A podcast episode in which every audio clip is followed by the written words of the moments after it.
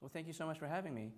I, have appreciated the last few days of great weather in Oxford, so thank you for allowing me to have that. Uh, it's, been, it's been a joy just to spend time here. For those of you who've had the displeasure of having to listen to me speak before, I apologize. I'm going to start off with maybe 20 some minutes of some of the, the, the, the base information about the South China Morning Post and what's happening at the paper. I think some of you guys might have already heard me go through this again uh, before. Stuart, very specifically, you, I apologize. It's probably the fourth time you've heard me talk, you've heard me talk about this. Uh, but I want to make sure that we're starting from the same basis of understanding of where the paper's at and, uh, and what we are going through. Uh, and then I'm, I will go through in more detail about sort of the three parallel transformations that are happening at the news organization. And then happy to open up and move the discussion in whichever direction uh, you guys want, want it to go. So uh, let me start off very quickly with an introduction of SCMP for those of you in the room who might not be as familiar with it.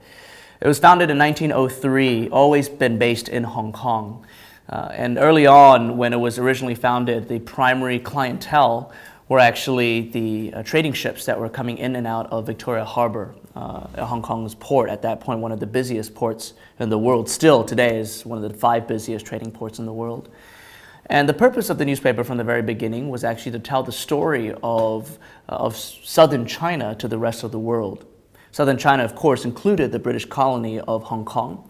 But more importantly, for the original, at the very least, one of the two original co founders, was to tell the story of the rising revolution happening just north of the border in, uh, in, in, Canton against the, the, uh, well, against really the, the, uh, the dynasty that was still in power at that point. It was a, effectively a Republican revolt. Uh, and the intent was to actually spread the story of this revolution around the world. Now, both of the two co founders, one British newspaperman named Alfred Cunningham, and this uh, Chinese revolutionary who was raised in, in Australia, actually, uh, his name is in, in Mandarin uh, Xie Zhantai. Both of those two gentlemen were out of the business within seven years of the business's founding, and uh, there's re- actually very little written about the latter years of their life, and we don't really know what happened uh, with the rest of their careers. But from then on, the newspaper really became part of the Hong Kong establishment. It ended up being run by a board of conveners in Hong Kong of, of uh, rich and powerful men, as lots of news organizations were at that point, and probably still are today. And uh, over the course of time, it became a publicly traded company. It was at one point largely owned by HSBC. Then it changed hands and was bought for, uh, by Rupert Murdoch for a few years, part of Murdoch's attempt to aggregate local newspapers uh, around the Asia Pacific region. And then in the early 90s, the ownership transferred to a Malaysian tycoon who's largely based in Hong Kong named Robert Kuok. Robert Kuok's family owns the Shangri-La Hotels as well as the Kerry Group of logistics companies. Um, I think they originally started with sugarcane, uh, uh, something like that, or palm oil. I, don't, I don't know. It's one of the, one of the two. Um, and Robert and his family, the Kuok family, owned the newspaper for 20 plus years until 2016. During that period of time, uh, the South China Morning Post was, uh, for, for a good chunk of that time, the most profitable newspaper in the world per copy and it had a, a, lot to do with the fact that not only was it considered the English language newspaper of record for Hong Kong, it was also the primary place for English language classifieds and advertising. It was the one channel of communication for the entire commercial world in Hong Kong. And so the paper used to be thick as a brick, mostly because of classifieds, uh, incredibly profitable. But as news industries go, uh, in the early 2000s, the news industry started declining quite fast in Hong Kong. Now, the decline actually in Hong Kong, for those of you who know the, uh, the media industry in the city, was quite late compared to other regions of the world, certainly compared to the United States, which is the marketplace I know the best. It was quite late for a number of reasons. There was still a propensity to, to read uh, printed paper, but more importantly, it was ease of distribution. Hong Kong is a tiny place um, with that, that is incredibly uh, packed into a small amount of land. Uh, and so there are a couple of major choke points in, in traffic around Hong Kong, and those have always been some of the most efficient distribution areas for literally printed newspaper in the world. And so the paper was always very much part of everyday uh, person's life, just based on transport. And so the decline actually happened much later in Hong Kong than in other places. But the decline happened. and uh, many newspapers, including the South China Morning Post, uh, for probably seven, eight years went through a period where uh, every single year we were just cutting and cutting and cutting. And there were double digit percentages and drop in advertising revenue and distribution and subscription revenue. Uh, and the newspaper industry certainly, like in many other places, ended up in a place of peril. In 2016, April of 2016 to be precise, the newspaper changed hands once again uh, and is now 100% owned by the Chinese internet I mean, company, it's a, it's a, it's a behemoth, Alibaba. And so Alibaba owns the company outright, uh, bought it from the Kuoks, um, sold off, well, at the very least, only acquired the media side of the business. The SCMP had actually expanded into real estate and into other publishing uh, ancillary businesses, but just the media side of the business, which is the newspaper and the magazine businesses, were acquired by Alibaba. And over the course of the last two years, uh, Alibaba's resources have been put into play. And by resources, I, li- I mean money, uh, have been put into play to try and once again, uh, hopefully, revive the news organization to not only be one of importance in the city of Hong Kong and the region, but increasingly all over the world, which I will talk more at length about. Um, the purpose of the paper today is really going full circle back to 1903 and the founding of the news organization. Uh, the purpose of the paper is actually relatively easy to articulate. Our mission is to lead the global conversation about China. Each of those words is chosen with precision. Um, our goal is not to just broadcast at you about what's going on in our corner of the world, it is to participate in conversation. But we do believe that we have an accountability to actually lead into that conversation. China versus Asia, we also decided when we were uh, stating our current mission, and again, that mission might change in five years and 10 years. But our precise mission today, uh, the reason why our focus is on China very specifically, is that we do believe that, that the, the, the world in general uh, still has limited information and access to information, uh, and sort of limited comprehension of what the rise of China actually means, not only for Asia, but impact across the entire world. The conversation has been largely dichotomous. Uh, certainly, there's propaganda coming out of mainland China, which, frankly, we still believe is important for anyone who wants to understand China has to read it. You have to know what the Beijing government wants the world to know. Okay? So we still believe that there's importance to it, but it, do understand it is very much propaganda. Uh, and then there is the other side of the dichotomy, which is global news organizations that have a limited purview into China primarily because of resources. This is a country that still massively limits the movement of foreign correspondents, and it's actually getting worse uh, with time, certainly in the last year or so. And, and also because of the, just the, the, the economics of the news industry, there are fewer and fewer foreign correspondents that represent global news organizations within China. So, on a really, really good day, a major global newspaper will have four or five people in China reporting on this massive country with this complexity. Uh, and it's very, very hard to, to capture all of the nuance. As I've said multiple times before, the South China Morning Post, we believe that our role, because we have this really unique position of being within China, as, uh, because we're based in Hong Kong, but because Hong Kong has a separate uh, judiciary system, has uh, protection of freedom of press and freedom of, of speech, allows us to actually publish uh, without any restriction what we see, but with the intimacy of being in a Chinese city. On top of that, we have the ability to actually send our journalists, many of whom are Hong Kong residents, born and raised in Hong Kong, into China without the, necess- without the, the, the uh, restriction of foreign correspondents trying to get visas into China. And so we can have, as we do, uh, a presence of between 30 to 40 people in China at any given point, in mainland China at any given point in time.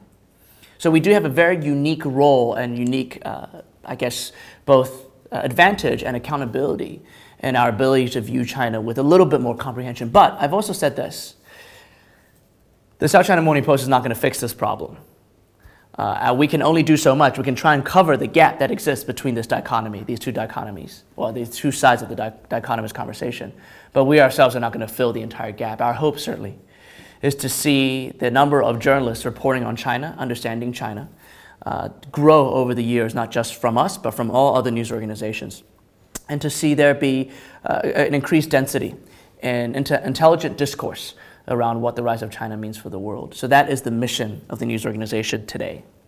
So, effectively, what I'm saying is that our transformation as a news company, okay, which a lot of people, when they think about the transformation of any news company today, they kind of just boil it down to this very simplistic transition of going from print to digital.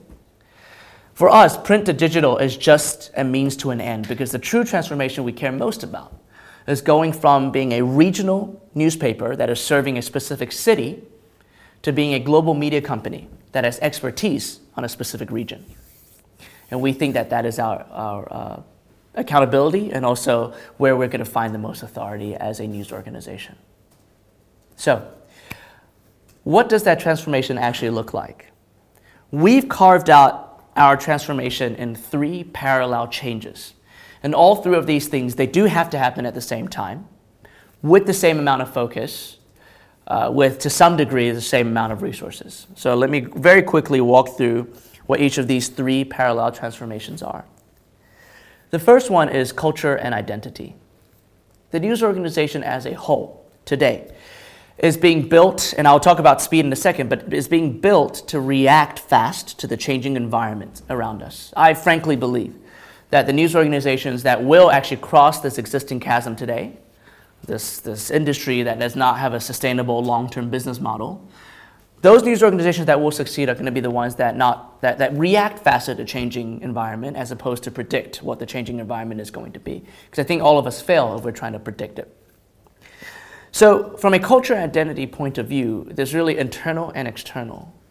Our hope internally is to be able to create shared language and shared values that will allow an organization that is growing, that today is about 1,100 employees, historically have been massively siloed in different departments, hoping that the silo walls will come down and that the entire organization will have, at the very least, singular North Star, knowing where we are headed as a company.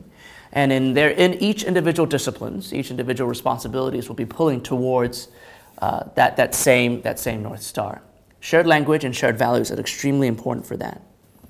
But then the second thing, more externally, is that we should have a brand that actually speaks to our history as a news organization as, and our aspirations of the future. And it's a brand that also has to be able to express all of that uh, equally with equal impact across all distribution channels. This is a very new problem in the age of the internet where we have to care about brand in that kind of in that way in that with that precision. That we know we have x number of pixels to work with to be able to say this piece of reporting this truth right with this editorial line or voice or analysis or insight is attached to a brand of repute. And when we're working with pixels on a 5 inch screen that requires design that requires active thought about what the brand is supposed to represent, the emotions that it's supposed to eventually evoke, and how we are going to express all of these things across all these different channels. So the first transformation has been cultural internally and identity externally. As part of that, I, I, think those of you who've sort of followed up over the course of the last year and a half about what's going on uh, with the South China Morning Post have probably seen that we moved into a new office, which for whatever reason made a lot more noise than we expected it to. And I think it made a lot more noise because we designed that new office to express our uh, internal cultural values.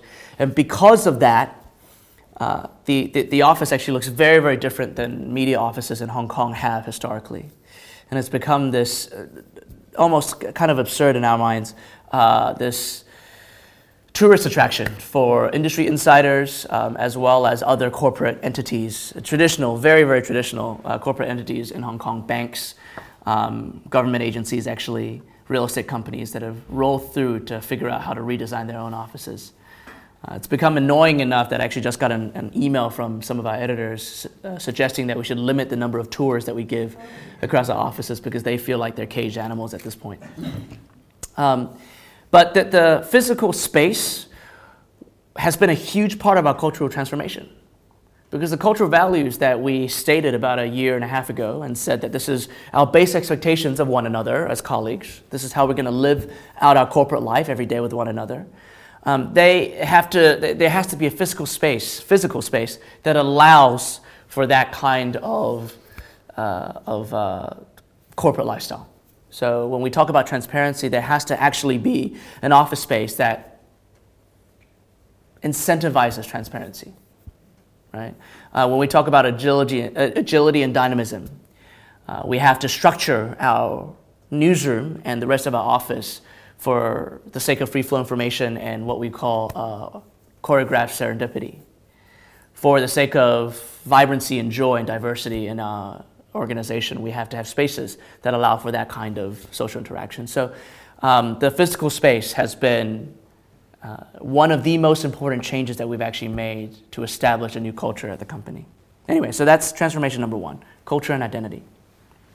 Transformation number two has been process and structure. Like I said, um, we think that the future of our news organization is more about reaction than it is about, uh, about forecast, right? About prediction.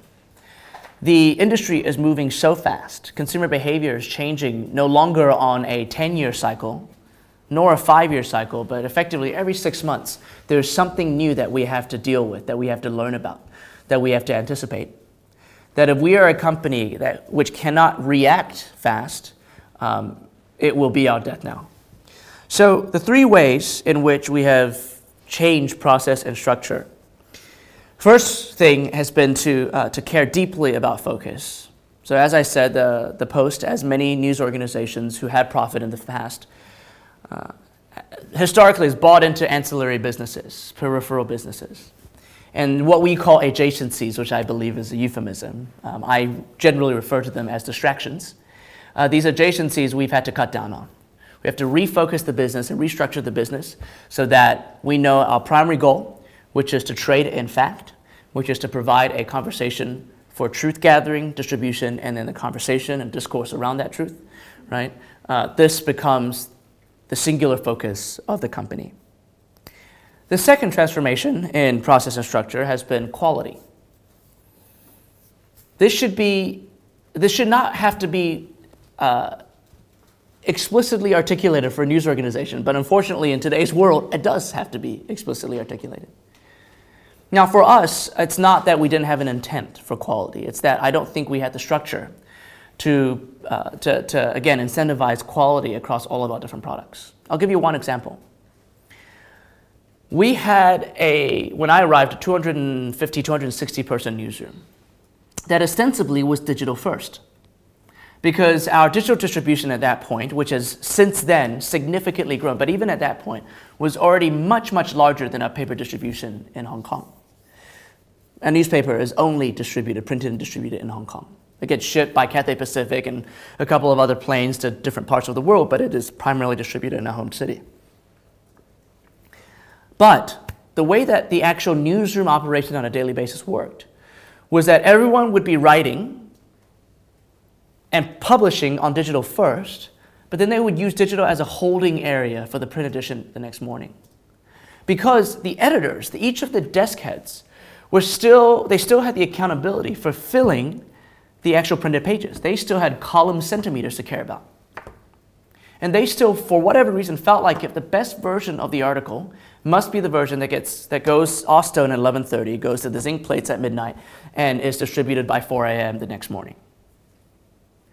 And so our reporters, as a sort of the, the cascading effect, our journalists, our, uh, our editors would use digital as a holding area. They would edit in the back end over and over again throughout the day and then submit the best version of the article for print, sometimes without ever updating the version that has been published online. Our systems actually allowed for that, that kind of uh, divorce between editing and publishing. So our digital products were low quality. And because of this focus on making sure that the, the, the, printed product had the, the best versions of the articles, it was a very traditional newsroom operation, even in 2017, where like all the effort and the energy kind of started around 6 p.m. when the entire newsroom, Stuart knows as well, would get into gear to try and get the final edits in before 11:30 to make sure that the print paper was great. That made us slow. That, gave, that, that, that limited our ability to experiment online, to care about digital products, to care about digital user experience, uh, and to care about digital quality. So the change we made September of last year was like the Financial Times and the New York Times did for their international editions, we carved out a dedicated print team It's now 25 people who are dedicated to print, and the rest of the newsroom, not only are they released from accountability, they actually now have absolutely no authority, no say whatsoever, the desk heads, about what goes in the paper, in what order, or what it even looks like. So suddenly we went from, and at that point in September, we probably had 300 people in our newsroom.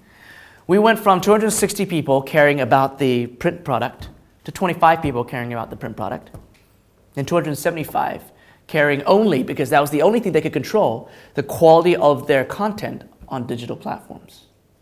Almost overnight, the digital platforms, the quality of the writing, the uh, speed of experimentation, uh, all of that just it, it improved almost overnight almost overnight.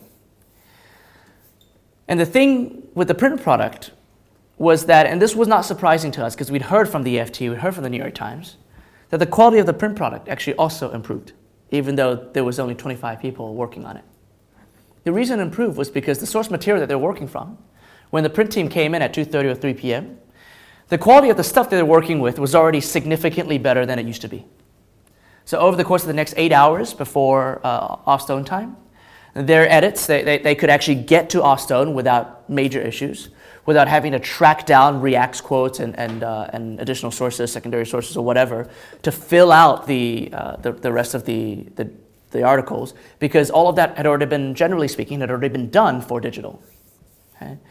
Um, the paper itself was also redesigned February of this past this, this year, so just a couple months ago, which actually we templated most of the pages in our printed paper which made it much easier to lay out. Uh, so we saved A1, A3, and the, the, the back page of the, the, uh, the main book, which is usually A10 or A12, um, as pages that we could that were custom. But almost everything else had a set of templates that we could use. And these templates were, they don't lower the quality of the print uh, product at all. And so the print product has actually improved in quality as well. So this was a second change within process and structure. Restructured the newsroom for the sake of quality. We've done a number of other things as well. Um, part of it, the advantage is that we were able to grow the newsroom. Now the newsroom is at 350. So it's grown by 90 plus people over the course of the last year and a half. Um, so we've been able to create new desks and, uh, and resource, uh, resource our, our journalism core with more people, which is great as well. The third change within process structure has been about speed. And uh, that speed, that, that change has everything to do with uh, knowing how our audience is actually consuming our content and being able to react to it on a daily basis. I will talk more about data in my third section, but this really is about teaching the newsroom uh, and equipping the newsroom with the tools necessary to be able to understand the data that we're capturing and to be able to react to the data that we're showing. So over the last really two years, I can't claim to be the, the, the, genesis of this. The newsroom had already started working with data before I arrived, but we've certainly accelerated since, uh, since I took over as CEO. Uh, over the course of the last two years, the newsroom, especially newsroom leadership, has learned a lot about how to match data and editorial decision making, not to uh, replace editorial decision making with data, because we as a news organization don't believe in that, but how to match those two things to uh, elevate the overall understanding across the entire newsroom of what our audience wants, but also more importantly, what we believe they need. So our speed of reaction in the newsroom has increased quite a bit. Part of that also is the overall operating cadence of the company. We now have gone to, instead of setting annual goals, and only reviewing, looking at how the business is work is operating every year, to setting quarterly goals um, and changing how the, the business is shifting every three months. But more importantly, our leadership team is now looking at uh, all of the analytics across all of the business um, and, and, reviewing div- division by division, departments for us, 13 different departments within the organization, what everyone's working on to make sure, again, we're heading in the right direction, the same direction what everyone's working on. We're reviewing it now once a week.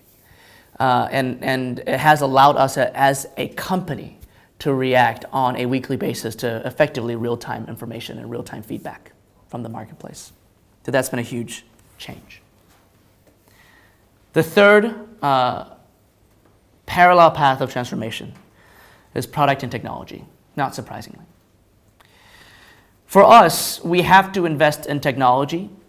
We have to invest in technology not only because it's 2018 and it's about time, but because it's what's going to make our organization bionic. That's the word I keep using. Bionic means that with tech and with the institutional as well as academic and experiential knowledge of our people, if you match those two things together as an organization, we will be able to move faster, create with better quality, with better precision, and, and, uh, and, and just end up our output as better product. So our investment in the tools and systems, not just front end, it's not just about how beautiful scmp.com or our new products look. User experience, which I'll talk about next, is really important. But it's about equipping our people with tools and systems that just make them faster and make them better at their jobs. This is as simple as having artificial intelligence uh, suggest tags for our news articles. Okay, that's in systems that are not sexy, that you'll not see, and probably most news organizations don't talk about. Why does that matter? Why, why is it that AI being able to label your article, why does that matter? Okay? In the past, what we required was somebody to have already spent hours and hours, if not days, if not weeks, working on a, a piece and as they're submitting it for publishing, they have to decide which tags to associate with the article. So that in the future, it's easier to archive, it's easier to, to sort of pull up for, uh, for you know, relevant sourcing or whatnot. But if a human does it, especially after hours and hours working on it, they're gonna, I mean, at best, a China article is gonna be, I'm gonna hashtag it China, I might hashtag it diplomacy, and that's it. They're not gonna take the time to identify every asset that is within that article, every entity that is mentioned, the individual people names or company names or relational uh, dynamics. Artificial intelligence can do that without, can suggest that, and the editors can actually add or remove, right, uh, with very, very little effort. And what that means in the future is that when our journalists are rewriting an article in five years about the Singapore summit that just happened yesterday, they're not just searching Singapore summit and hope to get the articles from yesterday. They are they're searching, they can search, you know, Kim Trump and get the historical context, the entire corpus of work that the South China Morning Post has written for however many years. They can go deep into, I don't know, maybe there's something special about the Capella uh, Hotel that we don't even know about right now. Right? And we have first person accounts of the actual meeting at the Capella Hotel in Singapore. They can search the entity of Capella and understand and see the corpus of reporting on the Capella and why that hotel was chosen for this meeting. And there is a depth of knowledge that is now available to journalists in the future that is not available, even though we have 115 years of archives today. So these are small things that are systems and tools that we have to invest in beyond just front end product that will make our journalists better. So that's what I mean by uh, cr- uh, creating bionic people. Another simple thing, by the way, and this might shock all of you guys. Until December of 2017, until seven months ago, the South China Morning Post's newsroom did not operate on laptops. We had desktops. This is probably the reason why Stewart needed a break and needed to come to Reuters Institute. Which meant that when Stewart went out to report, to file, he had to rush back to the newsroom to file on a desktop that is literally anchored to his desk. That's crazy. Uh, so December 2017, seven months ago, we deployed laptops, and not only that, we deployed a web CMS system, which hopefully most of the other news organizations that are represented in this room have been using for years. I'm hoping that's the case, which means that our journalists can now write, edit, and, uh, and publish from anywhere in the world at any time without having to sign into VPN, uh, without having to rush back to the newsroom. Systems changes that make uh, the entire newsroom operation fundamentally different. Um, UX, I'll mention very, very quickly. The user experience of front end products is really, really important in this day and age because uh, consumers have too much choice. In the past, it used to be we print this product, and however we laid it out, because we deliver it directly to your door, you have no choice. You're locked into this user experience. And my expectation is most of you are going to flip from front page all the way to the end and you'll skip articles you're not interested in, but I have control over your entire experience. That's not the case today. Users can go from article to article without, without you having a say at all in, uh, in, in, in sort of their journey, their path. At the same time, they can also choose any number of discovery channels and any number of consumption channels. And the permutation of those two things create new products that we as news organizations also have no control over. We need to regain control of that, which means that news organizations like ours need to become product companies that are obsessed with user experience. I can talk a little bit more about that if there's interest in the room. But our entire product development process has completely changed. Where when I first arrived, when we were building a new product, the first thing that was shown to me was a wireframe of a homepage. Okay, we're creating a new product. They will first show me what the homepage is going to look like on desktop. Completely irrelevant in 2018. What your homepage looks like on desktop, completely irrelevant. The success of your product will have nothing to do with what your homepage looks like on desktop. So now the first thing they show me is either Google search results page. It's not even our product. It's what, is, is what you see if you search for something on Google or what you see when you're on the Facebook newsfeed on mobile. That's the first thing they show me. So when we're designing our products, they're not even showing me our product. They're showing me somebody else's product, but I know it's going to be the first point of entry or first point of discovery for all of our consumers. And then from there on out, you have to take me through a user journey of how this new user discovers our content for the first time and then how we are going to incentivize them to get to the second click, after which we now have a one on one relationship with that user. It is an enormous paradigm shift in how user experience and product is created within a news organization, and it has to be one of obsession for news companies from here on out. And then the third thing uh, that, again, I mentioned briefly is data.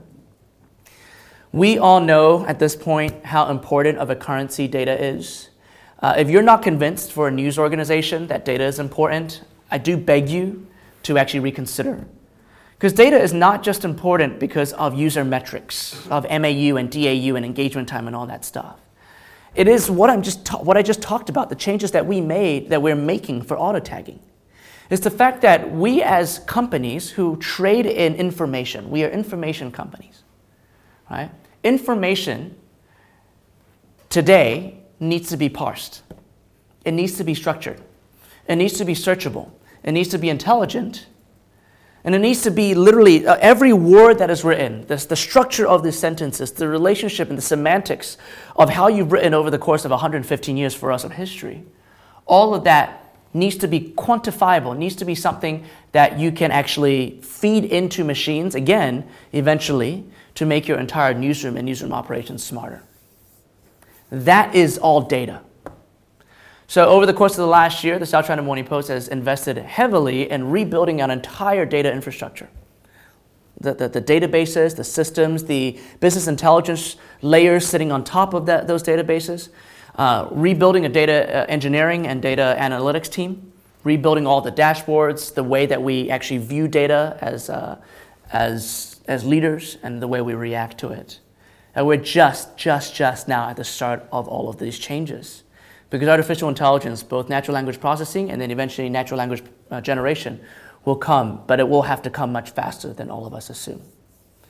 So, in this investment of product and technology, we have gone in a year from having a team of 40 people who did front end product, all of the back end infrastructure tools and systems, as well as traditional IT.